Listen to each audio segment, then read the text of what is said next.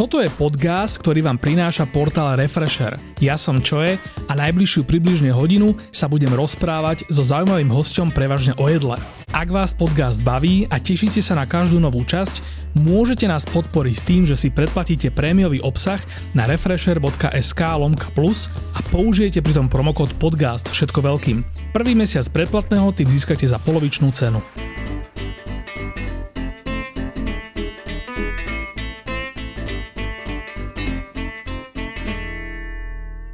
Šéf Palo Sekerka je poslucháčom podcastu dobre známy. V prvej sezóne 3 roky dozadu sme tu podrobne preberali jeho pôsobenie v parížskej myšelinke Zeki Chen Gallery.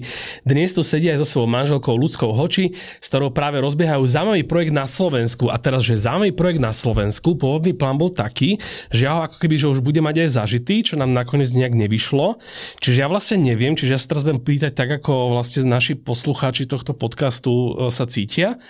Takže čo to vlastne je? Vy ste sa tu teraz bavili o tom, že či to je kurz, alebo není to kurz, alebo čo to je? Uh, nie je to určite kurz, lebo... A, ahojte a vítajte samozrejme. Ahoj, ahoj, ahoj.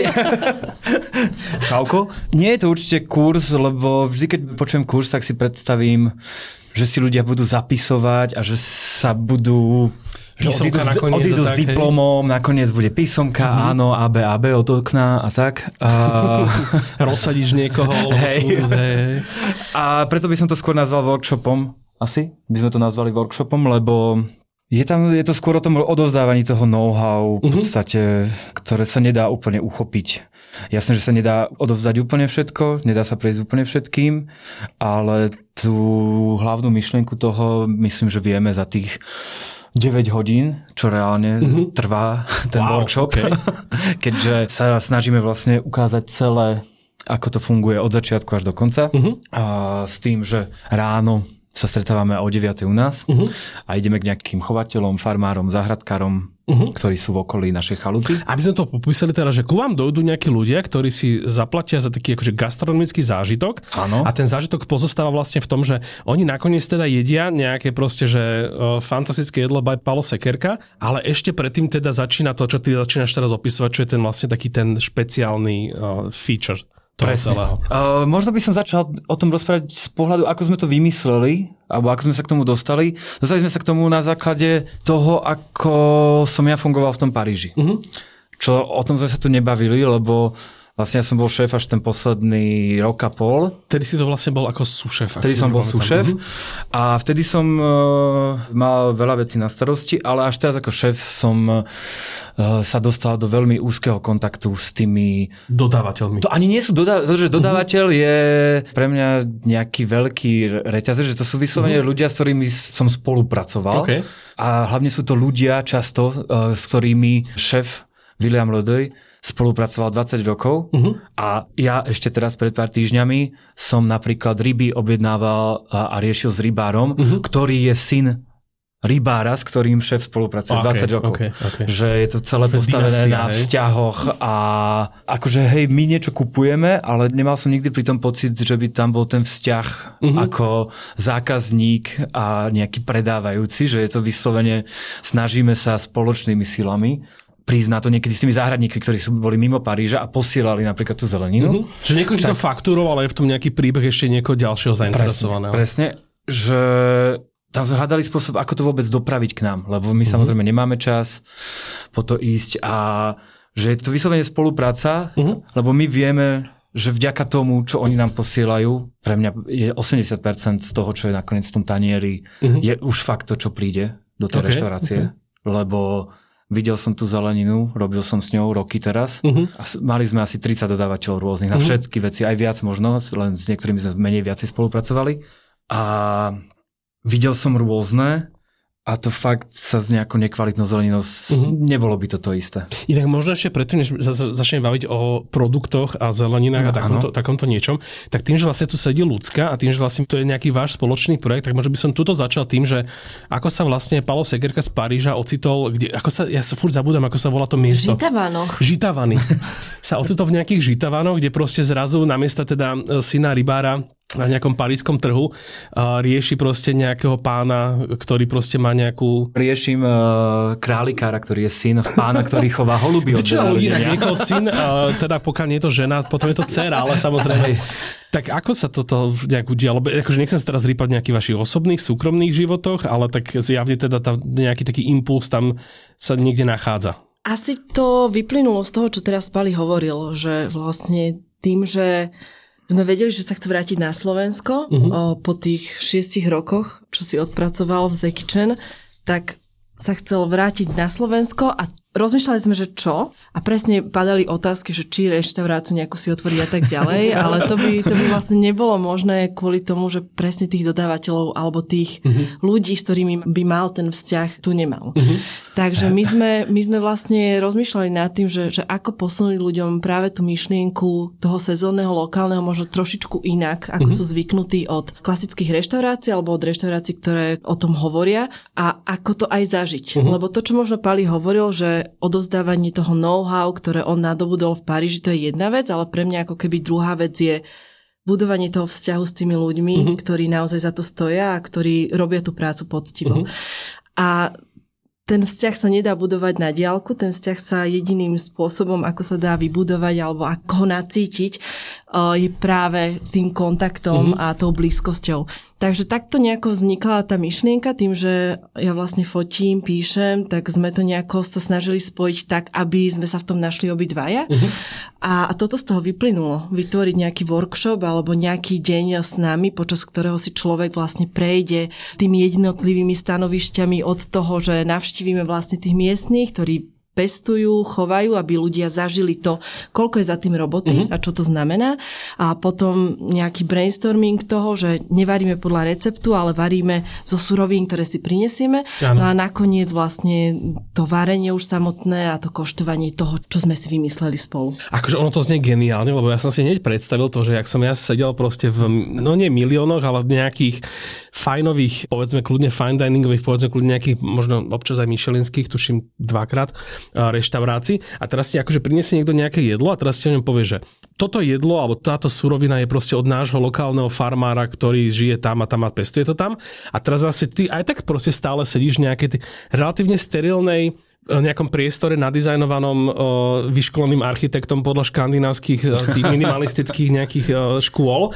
Hej. A máš tam akože krásne vyzerajúce jedlo, na ktorom akože je tá mrkvička, o ktorej ti práve ten pán niečo povedal, ale tá akože mrkvička má strašne ďaleko od toho, keď ešte bola proste zababraná od hliny a vyťahol ju proste nejakými takými uh, mozolnatými rukami, ak to ja v tom momente predstavujem, proste nejaký pánko a na, na nejakom oslíku to doniesol niekam proste do mesta. Hej, akože preháňam. Ale že, že na druhej zase strane niečo mi napadá, že pri takomto modeli, že vy vlastne zoberete toho človeka k tomu ujovi, ktorý mu vlastne akože vyťahne tým mozom tými rukami tú mrkvičku zo zeme, tak ako keby, že potom sa tam nestráca také nejaké že tajomstvo alebo také nejaké to pozlátko fine diningové? No ale veď práve o to ide. Uh-huh. Aby možno sa stratilo to pozlátko, aby ľudia videli, že fakt na, na tých dodávateľoch a na tých, čo si to odmakajú, na tom to stojí. Uh-huh. Že k nám aj do The Kitchen bolo možné, že si e, človek zaplatil, že prišiel v piatok do obedu a bol s nami v kuchyni ráno. Mm-hmm. A bolo to vždy také srandovné, lebo už v piatok je človek po celom týždni taký... Už sa smeje bez príčiny často a tak ďalej, že už uh, treba víkend. A do toho prídu tí ľudia, ktorí sa naozaj o to zaujímajú. A mňa vždy viacej ma bavilo im ukázať, že to vlastne nie je vôbec také komplikované a mm-hmm. že aj oni to vedia urobiť a spolu som s nimi pripravoval e, veci, ktoré trebalo urobiť mm-hmm. a často som ich nabádal k tomu, aby dochucovali, aby ochutnávali, aby mi povedali, čo im tam chýba. Hej, často prvá reakcia bola, je to super, že je to výborné, že prestaň, že ja viem, že ešte sme to nedochutili, uh-huh. že ja viem, že to nie je výborné, že teraz nepotrebujem, aby si mi to vravel, že je to výborné, ja teraz hey. chcem, aby si sa nad tým zamyslel. Uh-huh. A ten človek mi povedal, hej, OK, tak vieš čo, nie je to dosť kyslé. Že no tak mhm. čo, tak aké máme možnosti pridať kyslosť, ho, dali sme tam trocha citrónové šťavy, potom, že mohlo by to byť troška pikantnejšie, mi povedal pán. Že jasné, tak poďme, mám, že zase je milión spôsobov, ako pridať pikantnosť samozrejme do nejakého sósu napríklad.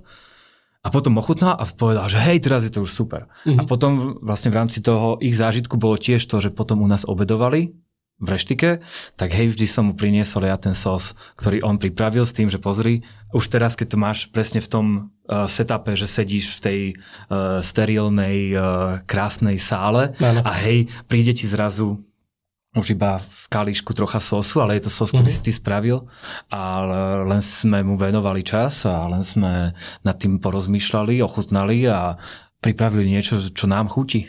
Inak akože ono to znie strašne triky, keď ty povieš, že to je vlastne jednoduché, lebo hej, akože aj keď si tu popisoval, že ak si sa vlastne stal súšefom, tak to bolo také, že á, že v Paríži som hen tam napísal a, a potom som tam došiel a potom si ma tam nechali a potom som bol súšef.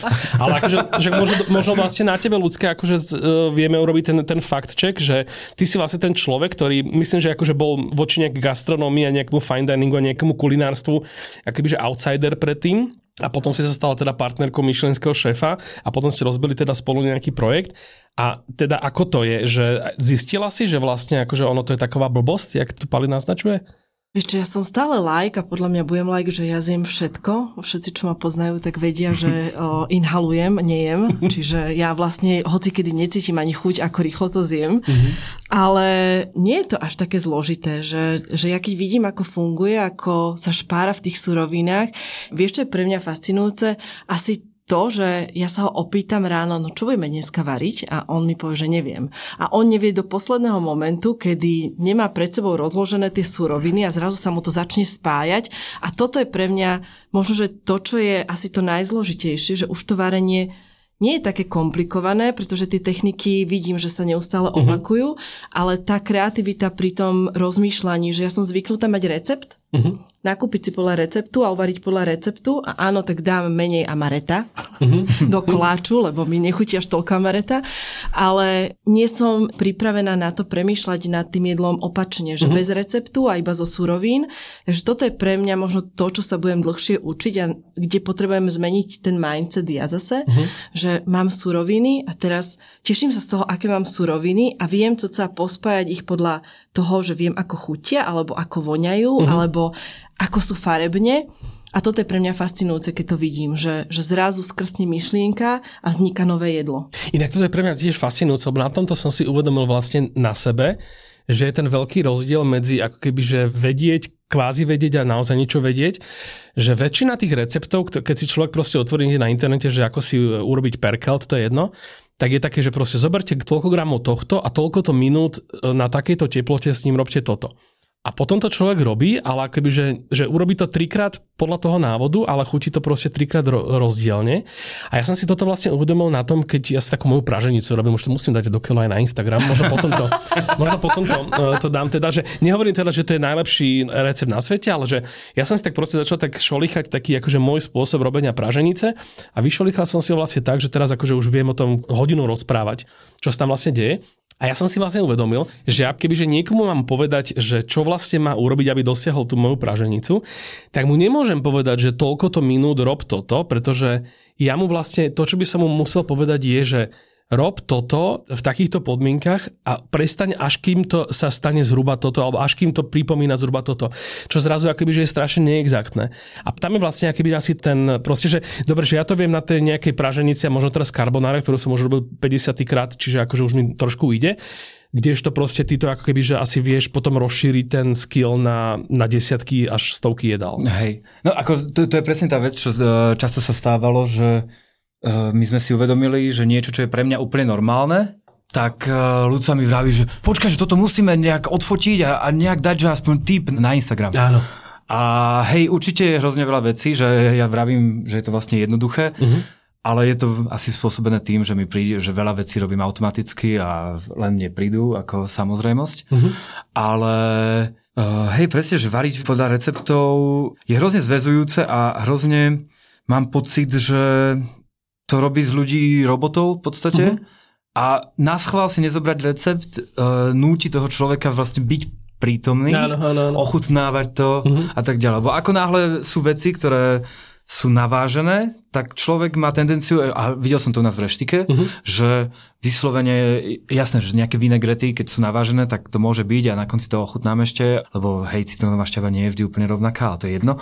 A také veci sa dajú v podstate navážiť, ale že ostatné, tí chalani, ak by som im všetko mal ja navážiť, uh-huh. tak uh, oni vlastne v rámci toho, ako majú veľa tej roboty, by to robili mechanicky a vtedy sa z toho stráca to niečo navyše, čo som tiež videl v tom Francúzsku, že tí ľudia to reálne cítia v tom jedle. Mm-hmm rôzne kliše sú to a znie to ako neviem čo, ale ono v skutočnosti to je pravda, že tam cítiť ten čas, ktorý tomu človek dal. No to, čo si ty vlastne popísal, tak akože v mojej reklamnej branži sa to volá, že insight, že vlastne to je nejaké vnútro niekoho hlavy, že do ktorého ty sa snažíš nejakým spôsobom napojiť, keď ako keby e, mu niečo komunikuješ. To znamená, že nekomunikuješ mu niečo len z tvojho pohľadu, tak ako ty to máš v hlave nejak spoznané, navnímané a mu to povieš tak, ako tomu rozumieš ty, ale snažíš sa mu to povedať tak, ako tomu rozumie on.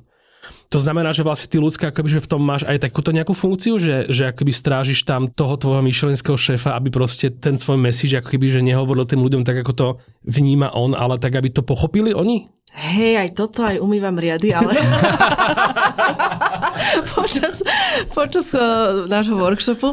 A pripomínaš ale, mi, uh, aby som sa napil. A pripomínaš, hej, nosím, nosím Ja tam vidím tých 8 hodín v kuse, ale nám je zvykne tak občas prísť s vodou. Napísa, napísa trošku. hej, hej, asi áno, asi toto, ale to je skôr ešte predtým, že keď sa presne o tom rozprávame a keď varíme, aby sme aj nejakým spôsobom naplňali Instagram a nejakým iným zase spôsobom oživovali, tak uh, Veľakrát sa stretávam s tým, že tak ako povedal, to, čo je prepala samozrejme, tak pre mhm. mňa je, že wow, že jasné, že toto dajme ako nejaký typ alebo grif a on na mňa pozera, že toto Čiže to musí každý vedieť. no. Hej, to si nevedel. Okay. A Čiže, dáme a vybuchne Instagram. Napríklad kyslá kapusta. Však ty si mal také slavné recepty cez ten COVID, nie? Na, na, Hej, na, to si sa, na to si sa mohol naučiť. No, presne. Krupicová kaša. No a ty si, robil, ty si robil presne tieto jednoduché veci, ale ty si tam proste do toho dal nejaký takýto presne mindfuck, uh, proste broblatko, z ktorého sa potom ľudia zbláznili.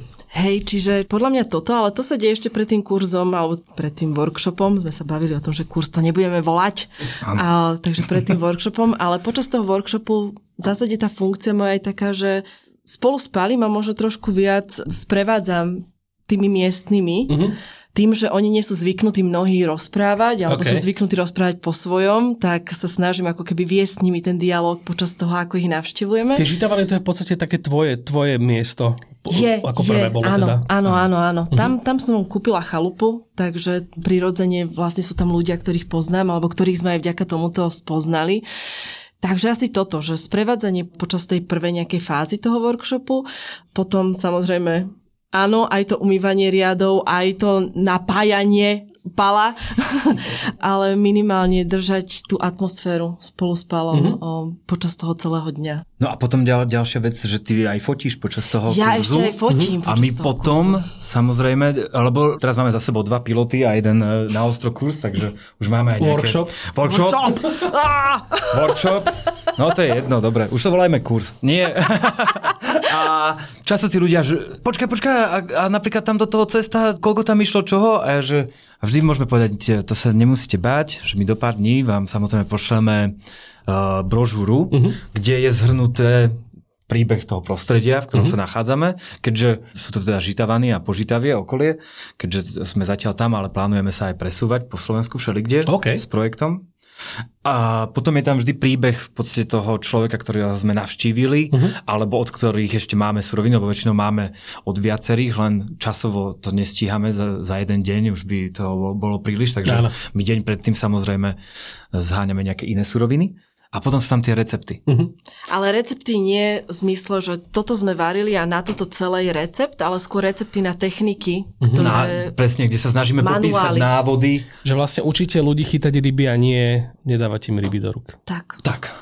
Okay. A myslím si, že tá brožúra má hlavne zmysel pre toho, kto to zažije. Uh-huh. Lebo presne videl, videl to naživo a tým je uľahčený vlastne to, čo ty vravíš, že ľahšie by sa ti ukázalo niekomu, ako robíš tú pražnicu uh-huh. a potom k tomu napísať nejaké body ano. záchytné, vďaka čomu by to vedel možno zopakovať, lebo má už aj ten zážitok, že to videl a bolo mu to vysvetlené, plus nejaké body záchytné. Ja som vlastne skočil do toho, že už ste začali rozprávať, že ako to funguje ten deň zhruba. Čiže kľudne sa tam vráťme, že ľudia si teda samozrejme zaplatia workshop u vás, a potom teda Ty jediný prí... to správne voláš. Prídu, prídu teda, keďže trvá 9 hodín, tak predpokladám, že relatívne veľmi skoro počas toho dňa prídu do Žita Vian a potom sa začne diať čo? Potom ich teraz zoberiete k prvému susedovi nejakému, hej? Áno. Tak my máme vždy dohodnutého nejakého jedného úvodzovkách dodávateľa, toho pestovateľa uh-huh. alebo mhm. chovateľa. Nedajú sa navštíviť všetci. To znamená, že tak ako Pali spomínal, deň predtým obeháme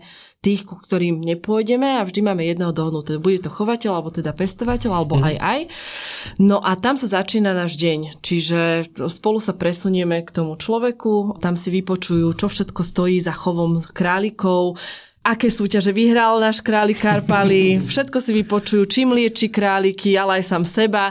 Čiže ono je to, ono je to presne o tých príbehoch a o tom nacítení si aj tej mhm. atmosféry, aj toho blata, ktorý je na tých dvoroch teraz hlavne v tomto období.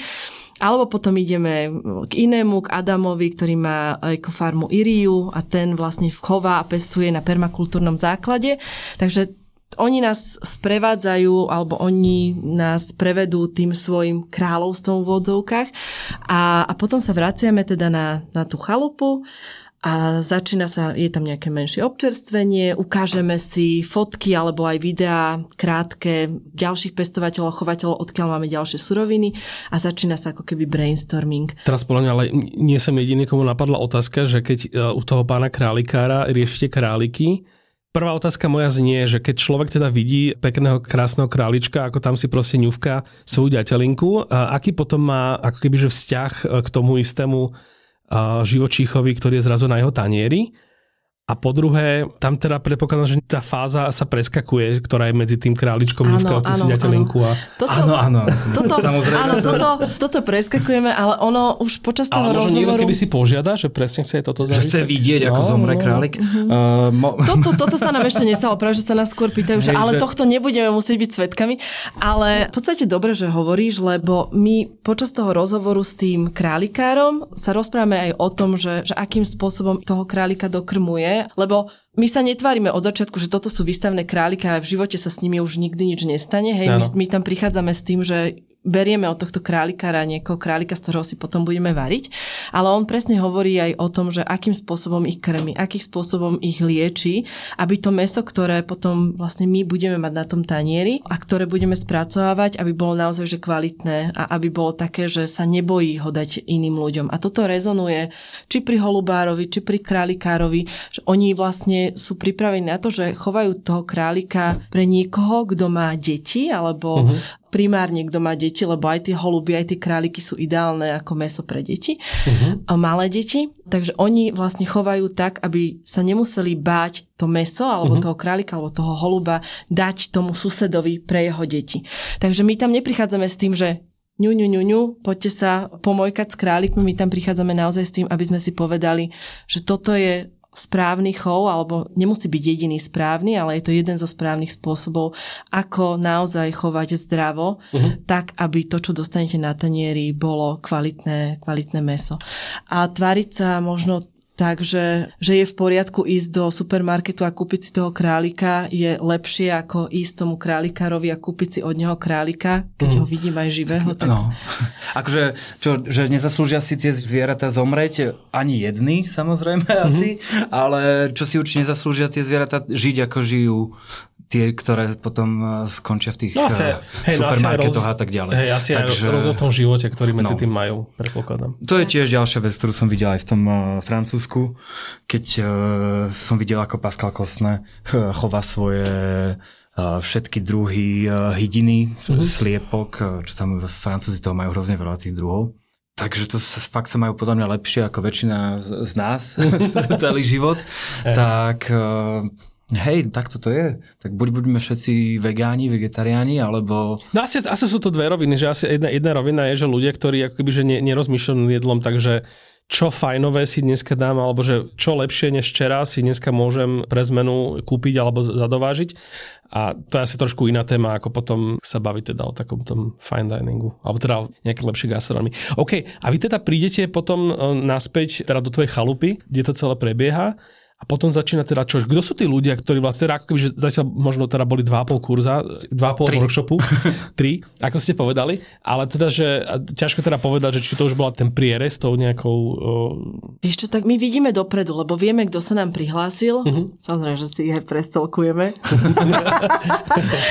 ale uh, my vidíme dopredu, kvázi, že každého, kto sa nám prihlásil, aj tým, že Instagram, primárne cez Instagram, takže vidíme ich profily A my sme prekvapení z toho, že sú to není len nejaká bratislavská kaviareň mm-hmm. alebo nejakí slniečkári, ale že sú to naozaj že ľudia aj z regiónov, že, že sa nám prihlásili teraz zo Sliača nejaký mm-hmm. pán, od Trenčína z malej dedinky nejaká zase pani a sú to starší, sú to mladší, dokonca teraz sme mali 22 alebo 23 ročné dievča Vicky, takže je tam ako keby tá skupinka je tak pekne vyskladaná, že nevieme povedať vlastne, že koho to zaujalo. Možno, že či viac mesto alebo viac regióny, lebo sú tam aj takí, aj takí, aj mladší, aj starší, aj ženy, aj muži. Mm-hmm. Takže asi je to taká všeho chuť. Skoro mi napadlo, že či to sú ako keby, že ľudia, ktorí majú v tom aj nejaký, taký nejaký že profesionálny záujem, alebo že čisto iba náčenci. Respektíve, či tam povedzme mávate niekoho, kto vlastne úplne tak čistý, ako sa len dá, že proste tabula rasa vám tam príde,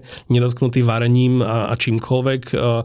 Proste včera som ešte žil na Mekačoch a dneska proste zrazu sa idem Také podľa mňa nie. To, to je vlastne dobrá vec, že tak ako to prezentujeme a vlastne hovoríme o tom, čo sa bude diať a čo sa deje, tak uh, pochopiteľne to nepriláka uh, ľudí, ktorí sa o to nezaujímajú mhm. vôbec. Mm-hmm teraz príde jeden e, pán kuchár, ktorému to normálne preplatí reštaurácia. OK.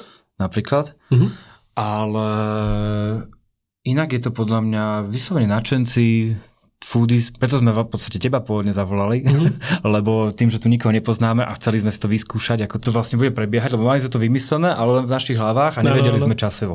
Tak sme urobili prvý pilot, uh, kam sme zavolali moju mamu, Lucinu sestru, Pínťa, no a akože rodinu, kde samozrejme idem vysvetľovať mojej mame, ako sa varí, čo je jasné, že to už sa malo variť, to už sme mali wow, robiť, okay. takže vie lepšie ako ja, sa, s tým sa nedá superiť. A, ale hej, videl to som... To si videl... cítim z tvojich slov, že... Neulutoval som to, ale som teda pripravený aj na ľudí, ktorí vedia variť lepšie ako ja. Ah, okay, okay, okay. A potom sme videli, že už ten druhý bol vlastne oveľa menej chaotický a je to stále lepšie a lepšie, že už tento minulý týždeň, čo bol vlastne prvý ostrý, mm-hmm. tak uh, už to prebiehalo celkom hladko a podarilo sa nám v podstate si vytvoriť nejakú trocha osnovu, čo sa deje, kedy sa deje, aby čo sme tam neboli hovoriť? do nekonečná. Aj trocha, čo sú veci, ktoré chcem povedať. Mali sme napríklad problém s tým, že bol brainstorming. Mm-hmm a na tom prvom som ja nedal vôbec žiadne mantinely. Brainstorming už rovno s tými zákazníkmi hey, kvázi, hey, hej? My, okay, my, my sa okay. vrátime ku nám na chalupu a v podstate na stôl si rozložíme všetky suroviny, ktoré máme k dispozícii. A toto sme sa poučili, že nedám vlastne rovno, ako keby, že tak, čo by ste vy z toho uvarili, uh-huh. ale poviem trocha, v podstate, čo som zvyknutý ja variť, čo viem ja variť e, po šiestich rokoch z Kitchen. Uh-huh. A potom už v rámci týchto mantinelov spolu vymýšľame čo z čoho urobíme, ako postavíme tie štyri chody. Väčšinou uh-huh. štyri chody robíme. Uh-huh. Ale boh vie, možno niekedy robíme viac. Je toho viac než dosť. Tým, že je hrozne veľa elementov v každom tom jedle, tak uh, je to tak akurát, že uh-huh. od tej 6. dojedáme a v podstate od 11. do obeda do 6. večer ja som v pohode zvyknutý, uh-huh. len bohu, ako to budú brať všetci ľudia ako tam vlastne potom riešite to, že, že normálne v kuchyni niekto pripravuje jedlo a niekto sedí za stolom a čaká na to jedlo a potom ten človek je to jedlo a ten prvý zatiaľ pripravuje nové jedlo? Že ako tam vlastne akoby, že riešite potom, to sú nejaké že prestoje, že tie 4 chody nejak prebehnú v rámci 5 hodín, že uvaríte polievku, zjete polievku a idete variť akoby, že ďalšie? Alebo... Robíme, to, robíme to tak, že si vymyslíme to menučko. Uh-huh. V podstate, čo vravel pán Timian, Dalibor, uh-huh. že čo sa jemu páčilo, a čo v podstate on vidí, čo v podstate asi ľudia nemajú šancu niekde inde vidieť, je, že ja to aj vravím, že ono v podstate tie jedlá nemusia byť dokonalé. Tí ľudia môžu zažiť ten proces toho vymýšľania mm-hmm. menučka nejakého a to, čo jeme, tak e, nie je finálna verzia a že ešte aj potom sa o tom rozprávame, že čo by sme robili na budúce lepšie. Niekedy to ešte real time na novo urobíme, pridáme nejaké veci, lebo ono je presne to, že človek môže mať nejakú víziu, napísať, môže to znieť fajn, ale vo finále aj, aj u nás v reštike sa to stávalo, že niečo sa vymyslí, pripraví sa to podľa toho, ako sme si to plus minus vymysleli, ale vo finále človek ochutná a zistí, ježiš, chýba niečo. A teraz bavíme sa o tom, že čo chýba. Mm-hmm. Takže ono to prebieha tak, že my si to vymyslíme, ten základ, ukážem ja ľuďom, ako treba rozmýšľať v prípade takéhoto menučka, čo začať prvé. Začať jasne robiť prvé nejaký vývar, ktorý sa bude potom ešte redukovať, Áno. nejaká polievka, začneme si pripravovať e, nejakú zeleninu a tak ďalej. No, určite sa poradie ktorom sa začnú robiť veci.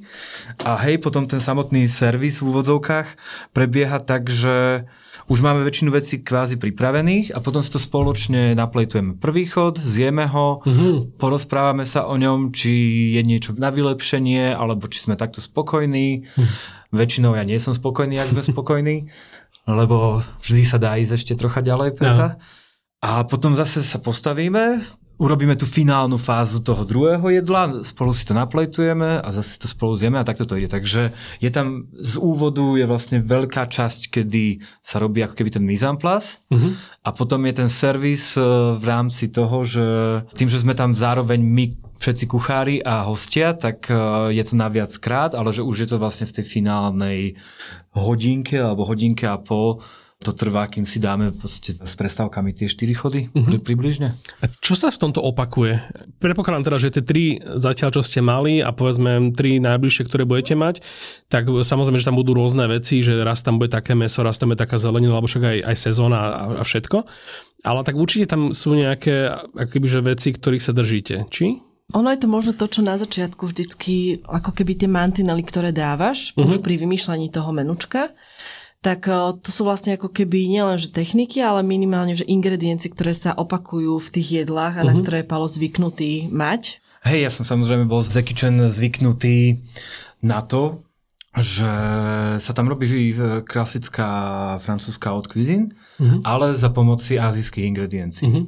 Takže Samozrejme, bolo by čudné, keby po šiestich rokoch odídem odtiaľ a po dvoch týždňoch na Slovensku už nechcem v živote počuť o kokosovom mlieku, citronovej tráve a tak ďalej. Takže hej, v podstate tie spoločné menovatele je to, že používame tieto azijské ingrediencie uh-huh. a tým pádom uh, sa tam môžu opakovať veci typu ale nemusí byť tiež vždy, lebo sú rôzne vývary, uh-huh. ale napríklad, hej, asi relatívne často bude nejaká tá tomka, uh-huh. akože polievka s kokosovým mliekom a tam je presne to, že keď už máme daný mantinel, že by sme si dneska mohli urobiť nejakú tomku s x vecami vo vnútri a tak ďalej, tak už hneď o prvom sa dá potom rozmýšľať. Urobíme tomku e, z pliec králiči, alebo urobíme tomku zemiakovú, alebo mrkvovú, alebo hríbovú. A toto už je vlastne to, kedy sa... Z králiči vždycky. že toto je už uh, vlastne ten moment, hey. kedy sa vieme spolu dohodnúť, čo, uh-huh. na čo máme dneska chuť. Druhá vec, ktorá mi pri tom okamžite napadne, že keď vlastne tam máte, koľko tam tých ľudí býva? Štyria. Dobre, čiže máte štyroch ľudí a teraz štyria ľudia vlastne sa podielajú na príprave toho jedla, ktoré že suroviny sú akoby že od vašich susedov alebo od vašich partnerov, dodávateľov a tí ľudia proste potom do toho dávajú nejaký skill. Znamená to, že tí štyria ľudia jedia každý iné jedlo? Vo výsledku? Nie, varíme spolu. Á, okay, okay. A ono, ono vo finále to vyzerá trocha tak, ako keby sme boli u mňa v kuchyni a oni boli nejakí stážisti. Ide to povedzme. do jedného hrnca? ide to do jedného hrnca a hej, sú samozrejme veci... A keď niekto niečo pokazí, tak to vlastne pokazí pre všetkých. Áno. A snažím sa často, aby som to nebol ja. to bolo hej. Ale hej, varíme spolu a teším sa na to, keď budú holuby napríklad, tak niekedy o mesiac e, necelý by mali byť e, holuby už k dispozícii. Tak e, to si viem predstaviť, že teoreticky budeme mať každý vlastného, uh-huh. ale hej, zatiaľ sú veci, ktoré iba ja ukazujem a potom uh, si tak rozdeľujeme tú robotu, ako u nás v kuchyni. To Že ty ošúpaj toto, mm-hmm. ty mhm. ošúpaj toto, spolu si to nakrájame, potom ja im ukážem, ako sa napríklad glazuje naozaj zelenina. Mm-hmm. Bez cukru? A, bez cukru. Alebo si ukážeme nejakú techniku, ale to už väčšinou, hej, to robím ja vlastne sám. To bola predľa, že každý si pripravuje vlastného holuba, ale vlastne potom i každý je náhodného holuba, vieš, že ani to není ten no, tvoj. Presne minulý týždeň sme robili ravioli a každý Aha. si robil svoj pásik raviol. Okay. A presne keď som išiel variť, tak som si hovoril, že ježiš, my teraz nebudeme vedieť, že koho sú koho ravioli. Ale tak, uh, tak musím, boli, bol, boli podobné. Musíš im dať takú minútu, že nech si každý pozoruje, že čím hey. sú tie ich, ich ravioli také lajdavé, vieš? Hey. A potom si to vyhľadajú teda na tom, v tom hrnci hey. finálnom. Hey, okay. Takže hej, varíme spolu. A tým pádom, že vlastne sú v tom zainteresovaní často teda ľudia, ktorí nie sú profíci, alebo teda povedzme, že nemajú až taký vysoký, povedzme, že kľudne môžu mať aj nejaký úplne nižší skill, tak si pripravený tých ľudí potom učiť aj nejaký taký krízový manažment, že vlastne sa niečo fakt pokazí a teraz budete tam aj proste hrniec niečoho, čo zrazu proste v tom bude nejaká vada a ty budeš ten, kto zrazu to bude musieť že No, zachrániť, jasné, jasné. aby ste nevyliali proste králikov. jasné. len tak potoka. mali sme horký chrén. Hej, mali sme horký A tak to je zaujímavé. Takže ten sa Ale bol hrozne zachraňoval. horký, bolo, bolo to nejedlé.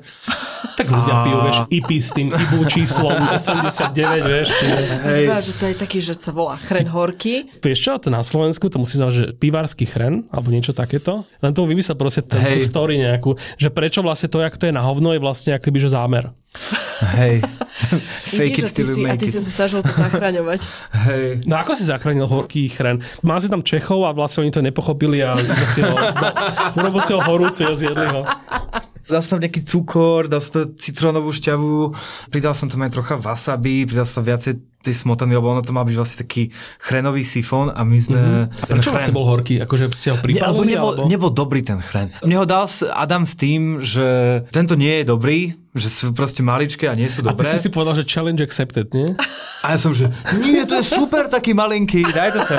A, a tam potom nastal ten moment, to bol ten prvý kurz, kedy to bolo ešte fakt chaotické. A v podstate ja som lietal všade a už som bol potom taký, že v svojom. A ja som ho vlastne neochutnal predtým, ako som ho dal tej smotany, neviem prečo. Niekto ho našúpal, nastruhal a ako už bolo aj veľa hodín, tým, že sme strácali hrozne veľa času mm-hmm. rozprávaním a odbáčaním od témy, rodina. Ok. spoznávala sa rodina.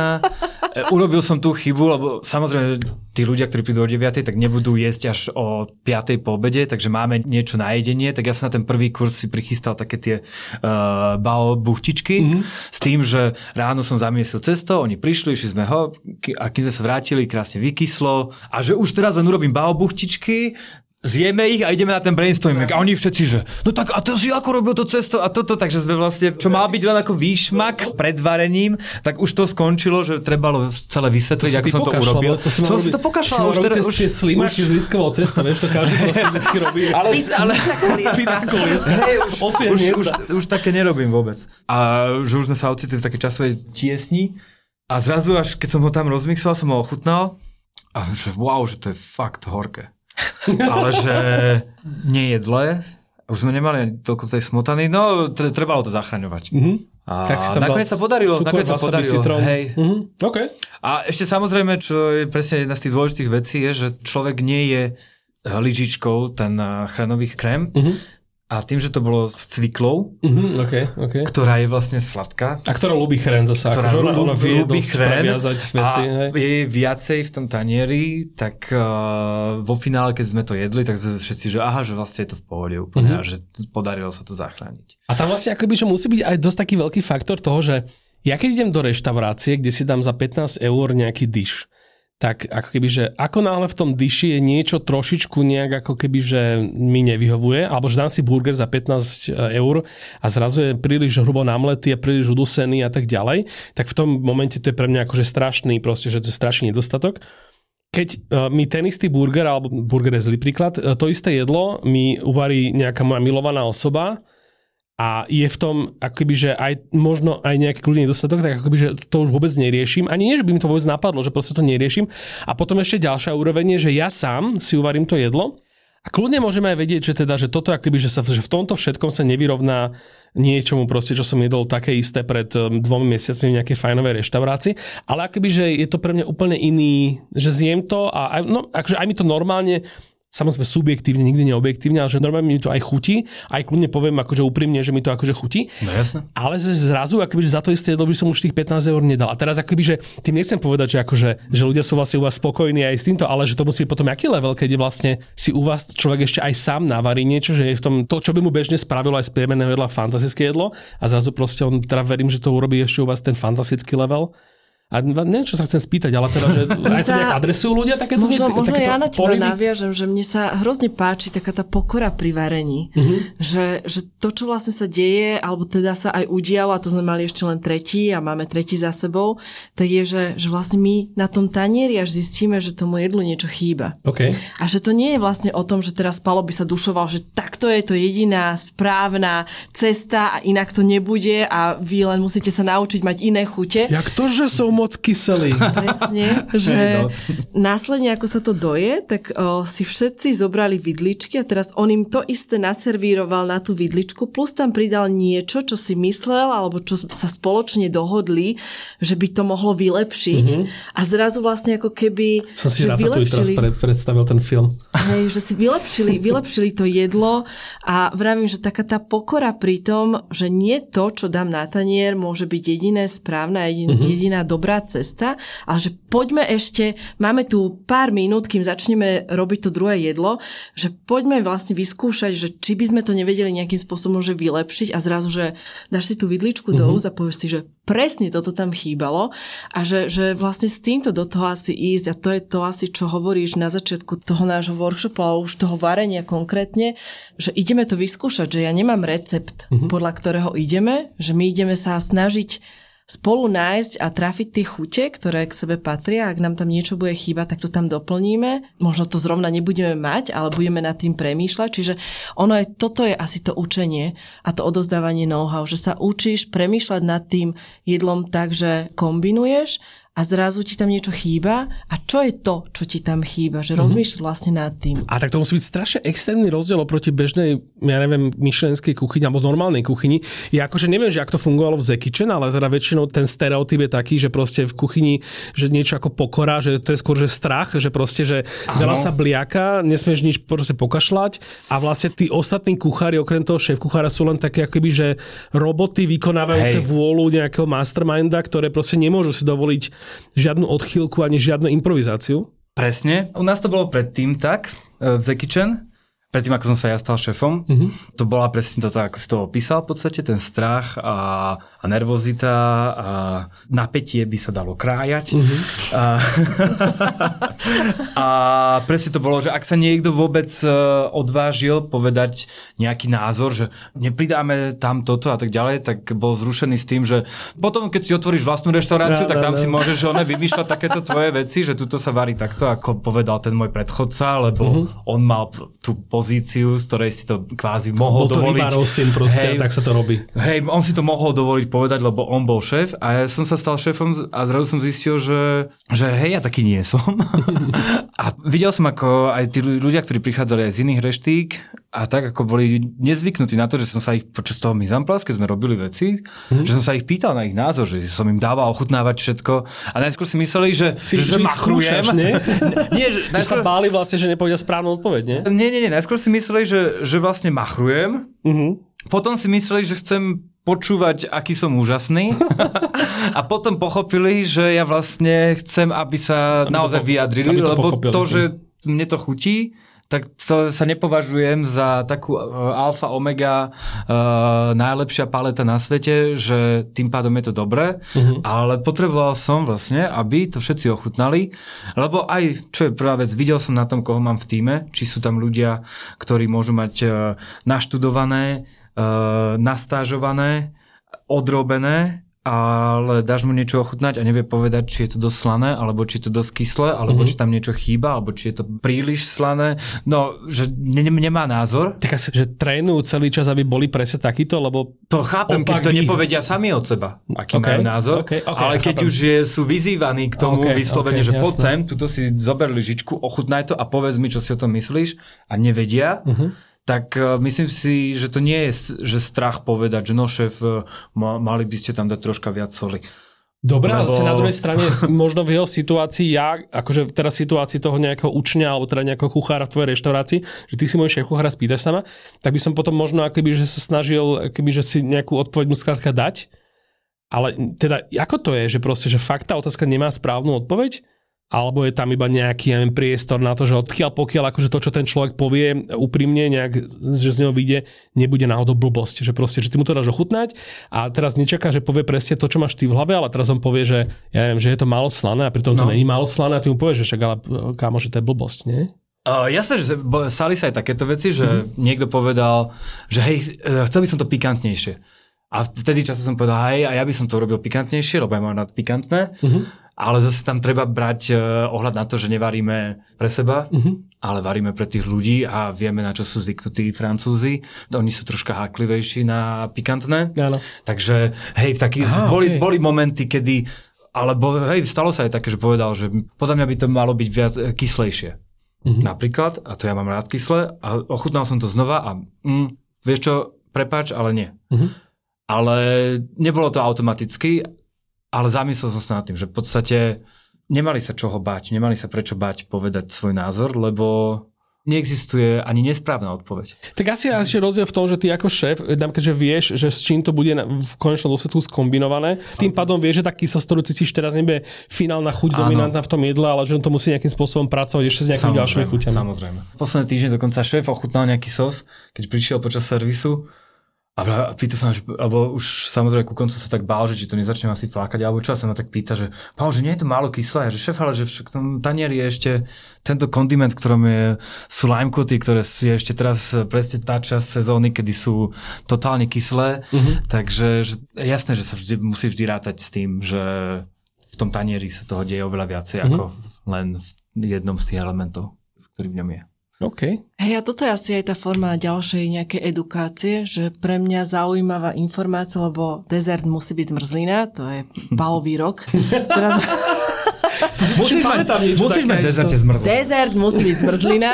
Uh, a to, to chápanie... Ja to hej, to, Dezert to... na konci degustačného mena. Mm. Áno, áno. Môže byť, že potom maj tri dezerty a dva kľudne môže byť niečo iné, ale posledný musí byť zmrzlina. musí byť zmrzlina. Hej. A to pochopenie, ako vyskladať tú zmrzlinu tak, aby keď po zamrazení toho, čo vlastne ešte nie je zmrzlina predtým, ako to dáme do zmrzlinovača, a to pochopenie, že musí to byť oveľa kyslejšie, musí to byť oveľa sladšie, pretože keď nie je niečo zmrazené alebo studené, tak tá chuť sa potláča, mm-hmm. tak uh, minimálne toto je ďalšia nejaká informácia informácia, ktorá tým ľuďom vie pomôcť rozmýšľať nad tým jedlom. Tak ako, že ty vlastne to jedlo alebo túto časť jedla nepodávaš samotnú, tak tak aj, že ako sa vlastne to, to jedlo správa počas rôznych teplot je ďalšia informácia, mm-hmm. ktorú sa dozvedie Vieš, počas toho. Polievku dochucuješ, keď je teplá, niekedy je studená. Lebo čím je niečo teplejšie, tým výraznejšie cítiš chuť.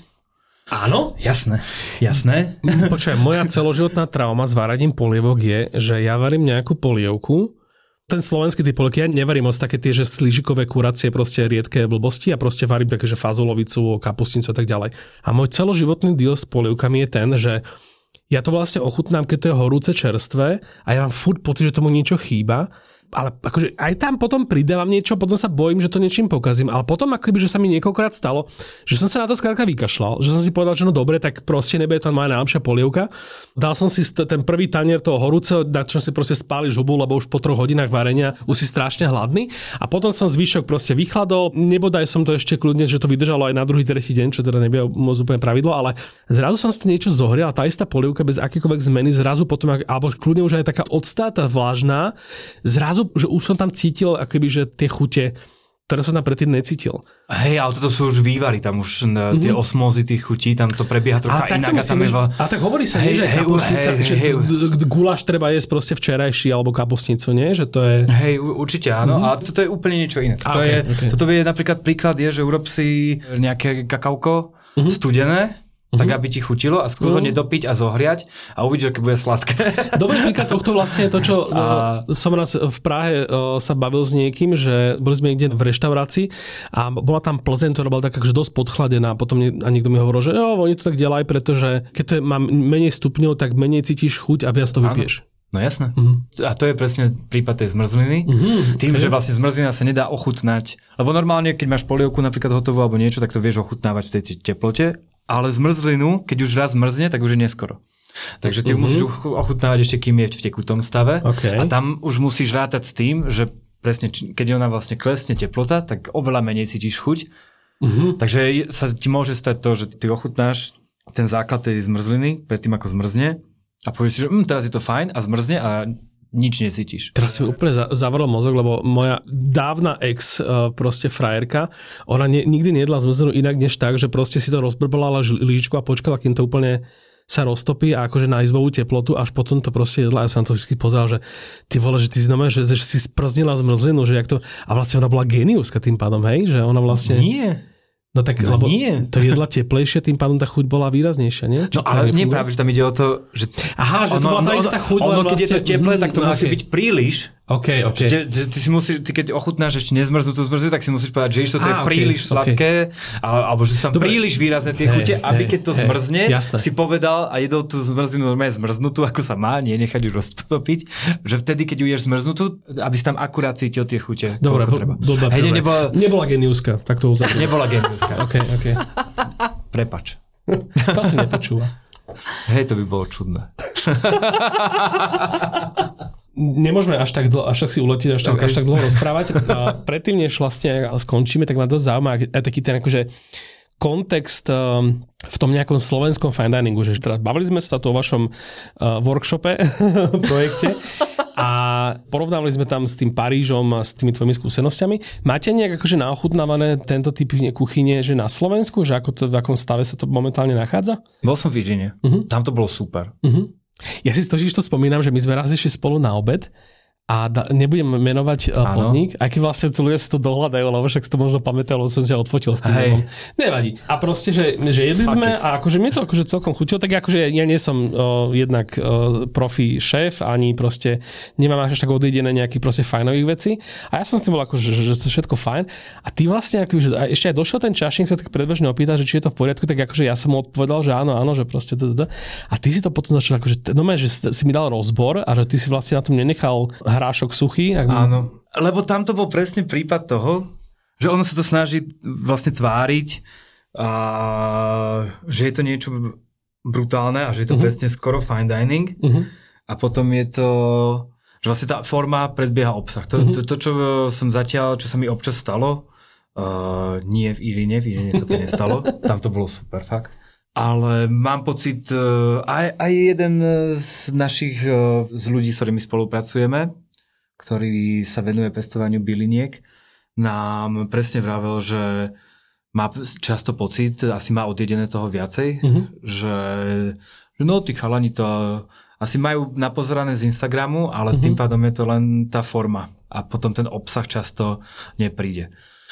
A vtedy to zamrzí vtedy to zamrzí a to napríklad to sa mi stalo aj v, vo Francúzsku v dvojviezdičkových reštauráciách, uh-huh. že príde niečo pred teba že a máš prvý moment, jak... že uh-huh. wow, ježiš, koľko stážistov muselo plakať, wow, kým toto, tu, kým tu, vyzlaba, kým tu vyzlabali to jablčko. To je dobrá jednotka fine diningu, že, že, že, toto jedlo je proste, že 5 uh, rozplakaných stážistov. Toto, hej, toto je 5 rozplakaných stážistov. Hej, uh, ale je to, je to presne to, že wow, ok, super kopec roboty na tom, jak na kostole, wow. A, a dáš si to do ústa, mm, aspoň osoliť to mohli.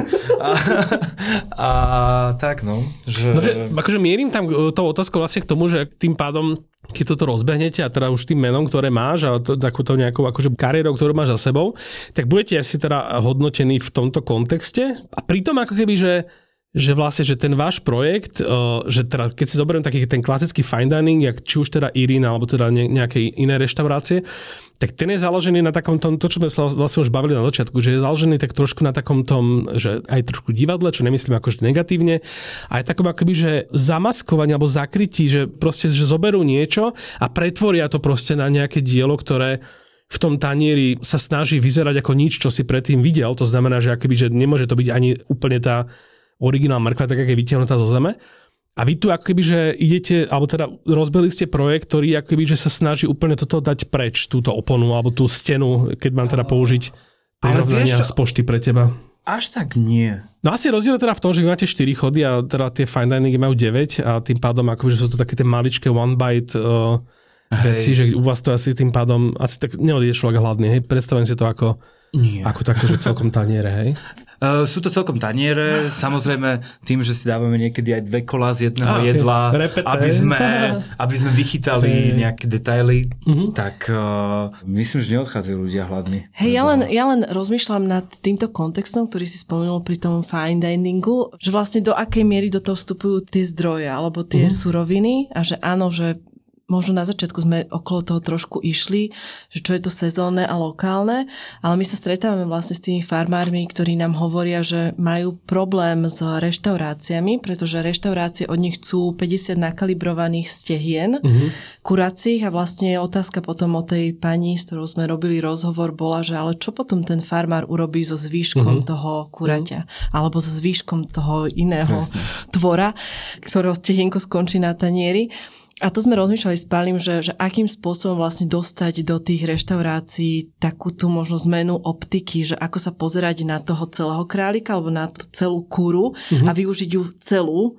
Čiže tie stehienka ja použijem, ale použijem aj zvýšok tak, aby v konečnom dôsledku to bolo pre mňa lacnejšie, ako keď ja si zoberiem len 50 nakalibrovaných stehien od toho farmára. No. Čiže pozeráme sa možno, že už na ten zdroj alebo na tých pestovateľov a chovateľov ako na základ toho fine diningu, mm-hmm. že vlastne, že ako pracovať s tou surovinou tak, aby v zásade aj Vlk bol City, aj ovca celá, aby boli spokojní aj tí farmári, aby v konečnom dôsledku boli spokojné aj tie reštaurácie, pretože nemíňajú veľa peňazí a vedia naozaj využiť to celé, čo k ním pristáva na stôl. Aby bolo aj stehno zjedené, aj chrbát vyvarený. Hej, presne, presne tak, presne tak. A Však, to isté a, aj toto je napríklad vec, e, ďalšia z tých vecí, ktorá mne príde úplne normálna. Uh-huh. a ja som bol prekvapený, keď ona vravela, že sa hodinu a pol bavila s nejakými šéfmi z nejaký reštík a už mala pocit, že pochopili, ale po hodine a pol sa jej presne opýta, že či by mohol teda dostať e, len stehná kuracie. Mm-hmm.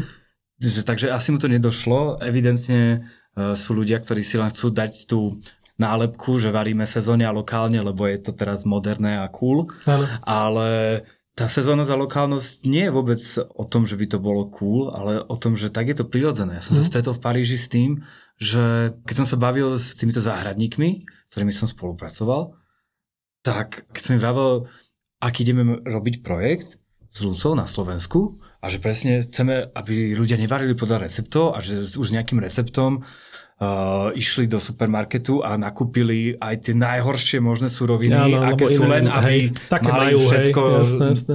napísané na, na zozname ale že najskôr treba ísť eh, zháňať suroviny a potom mm-hmm. uvidíme, čo sa s nimi dá urobiť.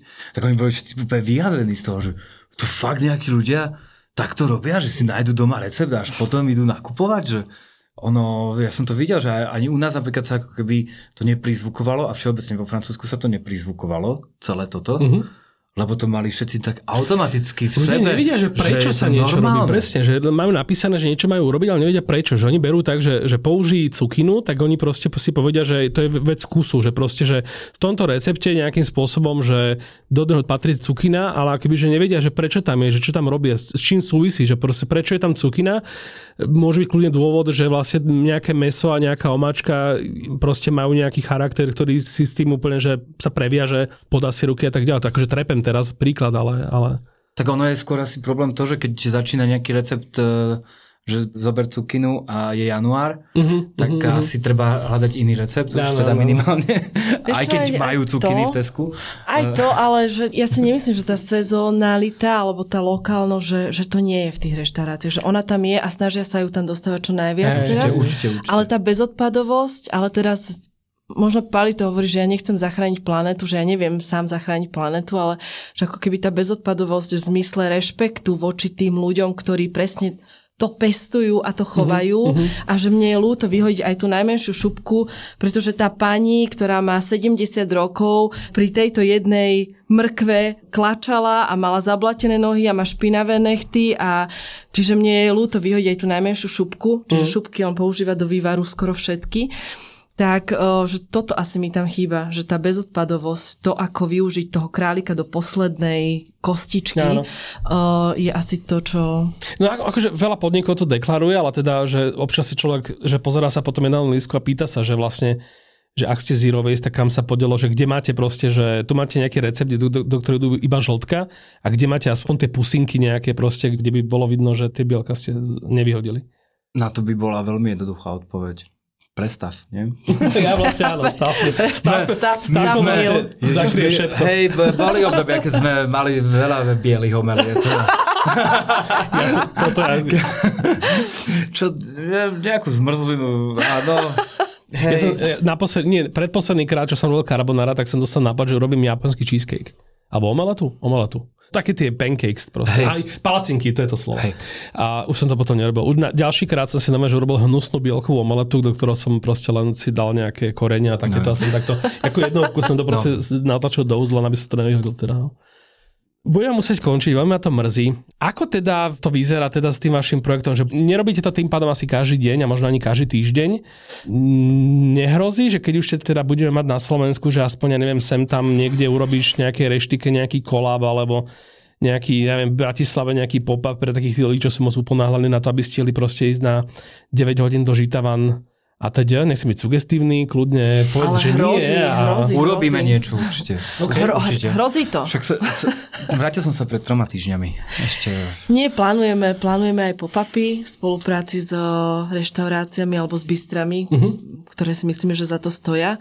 Plánujeme možno, že aj vlastné v spolupráci zase s farmármi, na mieste, kde sa to celé deje, čiže ja neviem, v strede jahodového pola oh, alebo nice. v strede o, zakvitnutého jablkového ja sadu. Neviem, máme A nemáme prezrádzať. Rybný, rybný špeciálny v rybníku. Ryby špeciál priamo v rybníku, v strede. v strede rybníka. Ryby, takže plánujeme. A prezrate, prezrate, čo chceli prezradiť? Kľudne čo vymyslíte. Či no, nič, len tak, že, či, že aby sme neprezradili všetko. A, ne, dobre, nemusíš ja viem. Ale hej, akože chystáme všeličo. Napríklad s tým bioplantom, on uh, vravel nám Joško z bioplantu, že Uh, majú koľko? Nejakých 18, keď je vrchol 16, sezóny, 16, 16 odrôd jablk. OK. A oni majú veľmi pekné to skleníky a tak ďalej. A som vravel, to bude veľká Ja som, ja som si skôr predstavil nejaké degustačné menu, kde v každom chode by bolo wow, iný, iná, áno, iná odroda áno. jablka inak e, použitá s tým, že od studeného pred Ľudia až po dezert. buď ako najväčší milovníci jablok, alebo najviac, nenávidíči jablok. Alebo s tým, že wow, fakt jablko sa dá všelijak použiť. Že posledný deň s jablkami tvoj v živote. Po ktorom už nebudeš nikdy jesť jablka. Hej. Takže plánujeme, plánujeme. Uh, no. A aj sme otvorení asi spoluprácam. Hej, jasné. Perfektné. Tak ja teda dúfam, že sa čo najskôr dostanem k tomu, aby som zažil teda minimálne teda to vaše hotové jedlo, ak nie teda ten samotný priebeh, čo teda budem veľmi rád. Vy ste donesli, ja som na to skoro zabudol, lebo mi to bolo blbé akože v takých tých vážnych témach, tu a proste niečo žváchať, ale akože keď už končíme, tak vy ste donesli doma, že špice z Hornbachu. že Michelinský šéf došiel z Paríža a donesol špice z Hornbachu. Ja vám teda veľmi pekne ďakujem za to, že ste prišli a teda však keď ste tu boli druhýkrát a teda, teda pali, tak určite aj tretíkrát sa zmestí, Jasne. aj do poslucháčov, verím tomu. Ďakujeme pekne. Čokoľvek chcete k tomuto dodať? Ďakujeme za pozvanie a už len s plnými ústami. Áno. Hrozne málo je tam toho likéru však, pozri. Mm-hmm. Aha, tam je likér. Mm. Mm. Dúfam, že Super. Urobíme, urobíme vaječnú likérovú zmrzlinu. Mm. Amen. Ja som Čoje a to bol podcast.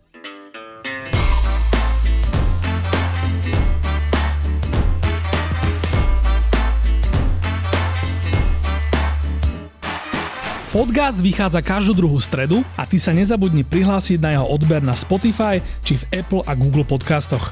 Návrhy a pripomienky k podcastu mi napíš na môj Instagram čo je Bratislava alebo na podcasty zavinač Refresher.sk. Ak vás podcast baví a tešíte sa na každú novú časť, môžete nás podporiť tým, že si predplatíte prémiový obsah na Refresher.sk lomka plus a použijete pritom promokód podcast všetko veľkým. Prvý mesiac predplatného tým získate za polovičnú cenu.